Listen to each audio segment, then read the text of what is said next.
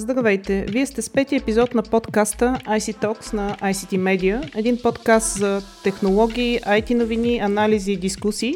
Аз съм Майя Бойчева, а днес с мен са Мариан Славов и Александър Главчев от PC World. С тях ще си говорим за новите технологии и джаджи, които излязоха през тази година и какво предстои да видим до година. Мариане, какво се случи тази година? Каква беше най-голямата технологична новина според теб?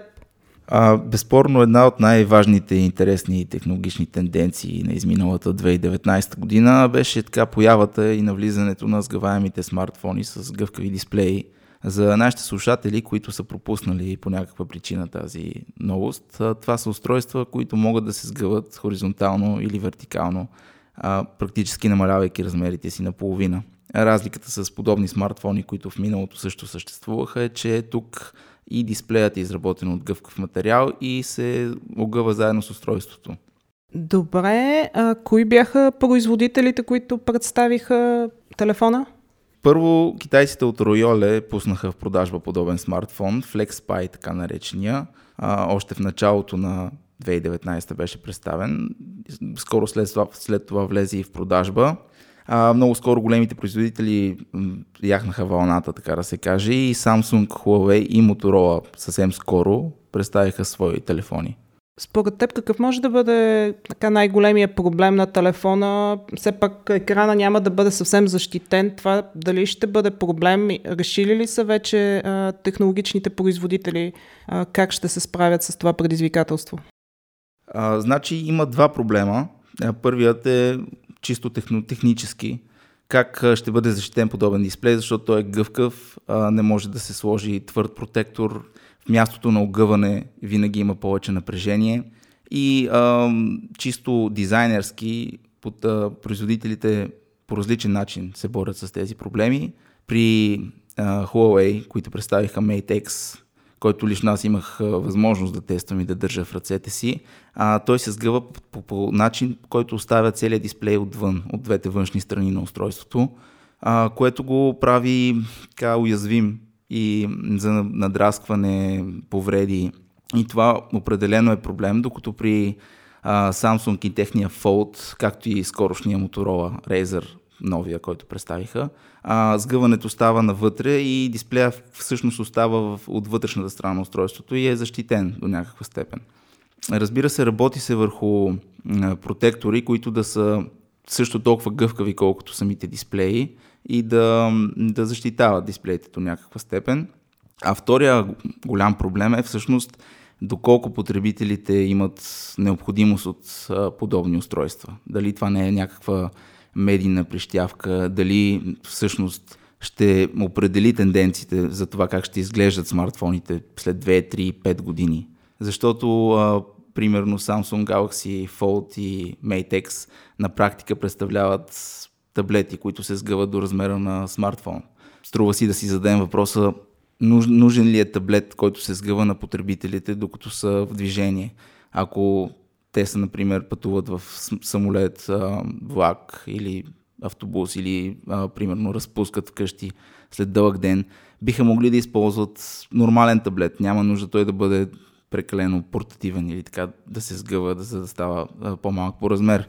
От друга страна, Моторола са решили а, този казус по различен начин. Техният телефон се сгъва а, вертикално, т.е. с размер на конвенционален смартфон от а, модерния тип, но при сгънато положение е два пъти по-малък. А, на практика те използват една доказана технология и доказан дизайн, който а, работеше преди години. Не случайно Razer марката, тя е една от най-продаваните, ако не е най-продаваният в а, световен мащаб. Това, което те правят е просто да вземат така наречените телефони тип MIDA, които бяха доста популярни в миналото и да поставят един гъвкав дисплей в а, този форм-фактор, което дава на потребителите функционалността на нормален смартфон, но с много по-малък размер, който е по-лесен за пренасене. И лично за мен това е по- по-правилният подход към сгъваемите смартфони. С една дума, това модна прищявка ли или необходимо за потребителите? Какво мислиш ти? И предполагам, че ще трябва да почакаме известно време, за да разберем, но с оглед на това колко много патенти в момента се подават от а, различни а, големи играчи на пазара за сгъваеми смартфони, може да се окаже така, че технологичните пречки да бъдат решени и нещо, което е модна тенденция да бъде наложено на потребителите и, и те да искат или не да се наложи да купуват сгъваеми смартфони с гъвкави дисплеи до 2-3 години. Познаваме ли в историята такъв случай, при който такава модна прищявка се е наложила на пазара? Имаш ли спомени?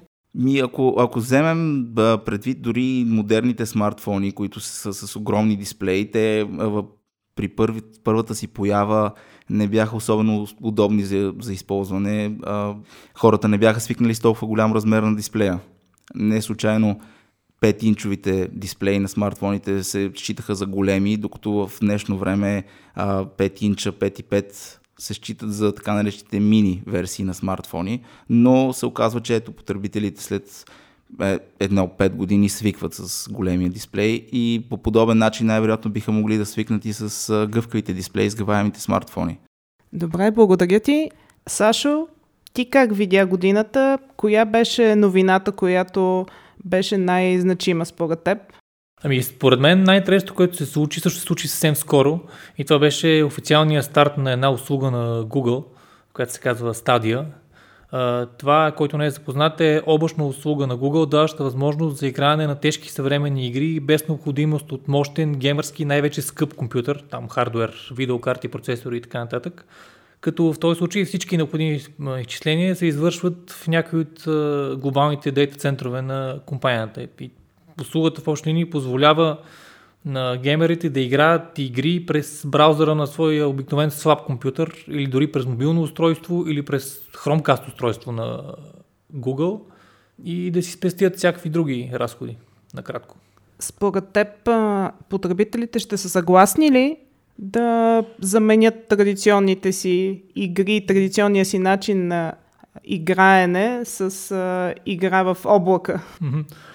Ми нека почнем малко по-далеч така да опишем какво става въпрос. А, при стадия става въпрос за абонаментен достъп, при който базовия пакет, да го наречем, е 10 долара на месец. А потребителят има възможност да си купи вечен достъп до услугата за около 130 долара или ако пак избере въпросния абонаментен модел за така по-хитови заглавия, ще му се наложи да плаща пак еднократно между 20 и 60 долара. Така че някакъв вид плащане ще има. Нали. До друга гледна, гледна точка обаче си елиминираш разходите, свързани с хардуера на въпросния геймерски компютър. най-голямата въпросителност според мен е, е по-скоро ам, технически как ще се осъществява връзката с въпросния дейта център. От това зависи най-вече преживяването, което ще получи геймера под формата на а, закъснение, което ще усеща той, нали, натискайки бутон за стрелба, да кажем, на своето устройство, кога ще види отклика, отговора от сървъра, така, така се каже. Така. Става просто за това колко, колко ще е плавна играта, която играе и така нататък. Какво казват Google в тази насока? Как отговарят на тези притеснения? Предполагам, че има доста потребители, които имат такива притеснения. То, то първо трябва да се каже, че за сега услугата я няма в България, така че ние от PC World не сме правили някакви наши си тестове. А, гледахме реакциите на колегите от американския PC World и из интернет други реакции, като мненията са така противоположни, може да се каже. От една страна хората казват да, работи, наистина се играе, наистина е удобно. От друга гледна точка имаше, забравих точно къде беше, измервания, при които показаха, че закъснението в милисекунди, да кажем след натискане на скок или някакво друго действие в играта, може да достига 250 милисекунди, което е една четвърт секунда, което е наистина много. Нали? И от тази гледна точка може да се каже, че поне в, в началото, докато се изчистят а, такива разни технически неща, докато а, се осигури така, че достъпа до услугата да става навсякъде чрез достатъчно близък център за, за данни, и аз лично я виждам като конкурент най-вече на, на популярните телевизионни конзоли, нали? защото за така професионален или наистина ентусиазиран геймър, който очаква минимален пинг, очаква максимална скорост, нали, за него може би няма да е толкова интересна тази, тази услуга, но дори с ето говориме 200 милисекунди или 150 милисекунди закъснение за един най-така обикновен casual, дете се вика на български, нали, а, такъв конзолен, за него това не би, не би било никакъв проблем. За него играта пак ще е играема. И в този смисъл, както казах, да, това го виждам за момента като най-голям удар може би насочен срещу конзолите, поне, поне в, в началото, тъй като а, за геймера е удобно. Той има достъп до играта си през всякакви устройства. Да кажем, услугата позволява да почнеш да играеш на телевизора си да продължиш на компютъра си от същото място. И такива удобни неща. Не си свързан с джойстика към телевизора си в хола, каквато е, какъвто е модела при съвременните конзоли. Ще може ли услугата да измести традиционните конзоли? Какво е, каква е твоята прогноза? Трудно ми е да прогнозирам, без да съм пробвал, но от чисто така, от гледна точка на удобство, плюс е просто повече от очевиден, според мен.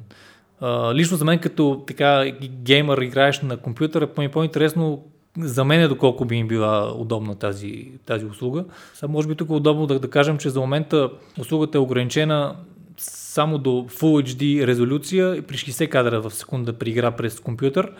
Като човек, ако има Chromecast Ultra, може да разчита на 4К резолюция и пак 60 кадра в секунда. Сега за напред Google обещават 120 кадра в секунда.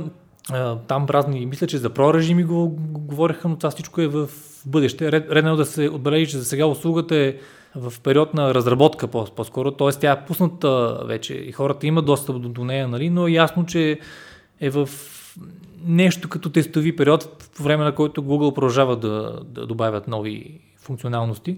А, така че да се върна на въпроса, трудно ми е да предвиждам, но според мен производителите на конзоли ще имат сериозни проблеми, така ще има сериозен сблъсък между, да кажем, Microsoft с Xbox, Sony с PlayStation и срещу Google Stadia.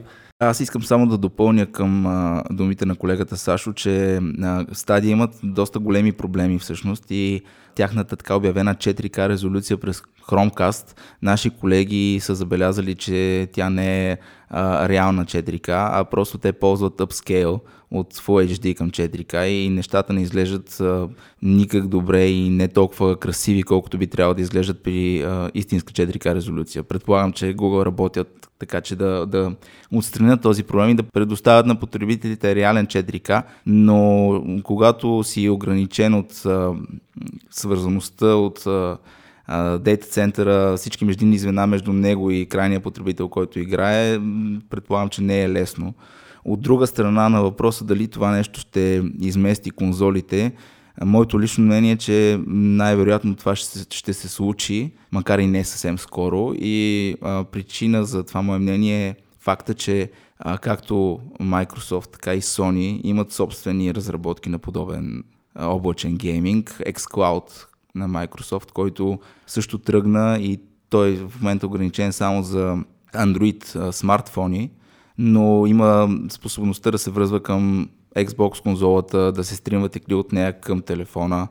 А Sony също имат PlayStation Now услугата, която макар и ограничена, също позволява подобен вид стриминг.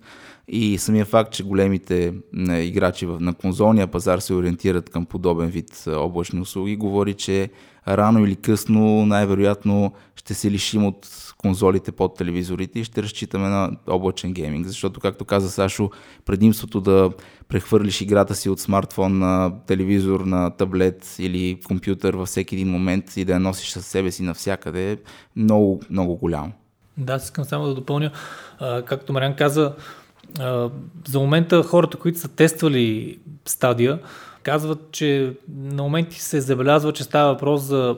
Защото ти нали, имаш а, геймърският джойстик в ръката си или клавиатура и мишка да, да кажем, но видеото, което получаваш е де-факто стриминг видео, което идва, там поточно видео, което идва от дейта центъра. И хора, които са тествали услугата, казват, че на моменти се забелязва, нали, като тук там артефакти се виждат или разни други дефекти в картината, т.е. това, което получаваш като 1080 там Full HD картинка от стадия не е с такова качество, каквото е, ще получиш от локалния си компютър. Нали? Близко е, но все пак става въпрос за видео, за компресия на видео, което става между тебе и сървъра, така да се каже. в общи линии най-голямата спирачка за момента е, може да се каже, е, е връзката между клиента и сървъра, където става изчисляването на тази въпрос на облачна услуга.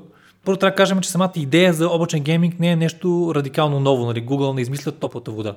Но би казал, че последните години вече интернет връзките стават достатъчно добри, така че на много места, дори в, в, България, според мен е, интернет е достатъчно добър, че човек да може да разчита на него, така че да, да играе без особени проблеми. И те много от ревютата на, на стадия всъщност говорят точно това, че при оптимални условия нис, ниско закъснение така нататък е играемо, но при така не толкова оптимални условия от гледна точка на интернет връзката са възможни проблеми. Така че нещата плуват и аз също смятам, че това е сериозен конкурент на, или поне ще бъде сериозен конкурент на конзолите, но детайлите ще ги видим следващите няколко години.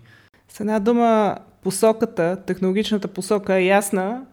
Въпросът е кой първи ще яхне вълната и кой ще вземе големия пазарен дял ние защо говорим само, само за, за Google. Както казах, това не е нещо кардинално ново, но новото в случая е, че Google са най-голямата компания, която до момента застава за такъв проект. Ето за много хора, даже като почнаха слуховете, ако набъркам средата или началото на настоящата година, много хора беше шок за тях, че Google стъпват в този пазар толкова сериозно. Обаче човек, като се, като се замисли, то е с огромен потенциал. Всъщност ти имаш реално шанс да навлезеш на конзолния пазар и буквално да го изместиш в своя посока. Добре, благодаря ви, колеги. А вие, слушателите, очаквайте следващия ни епизод другата седмица. До скоро!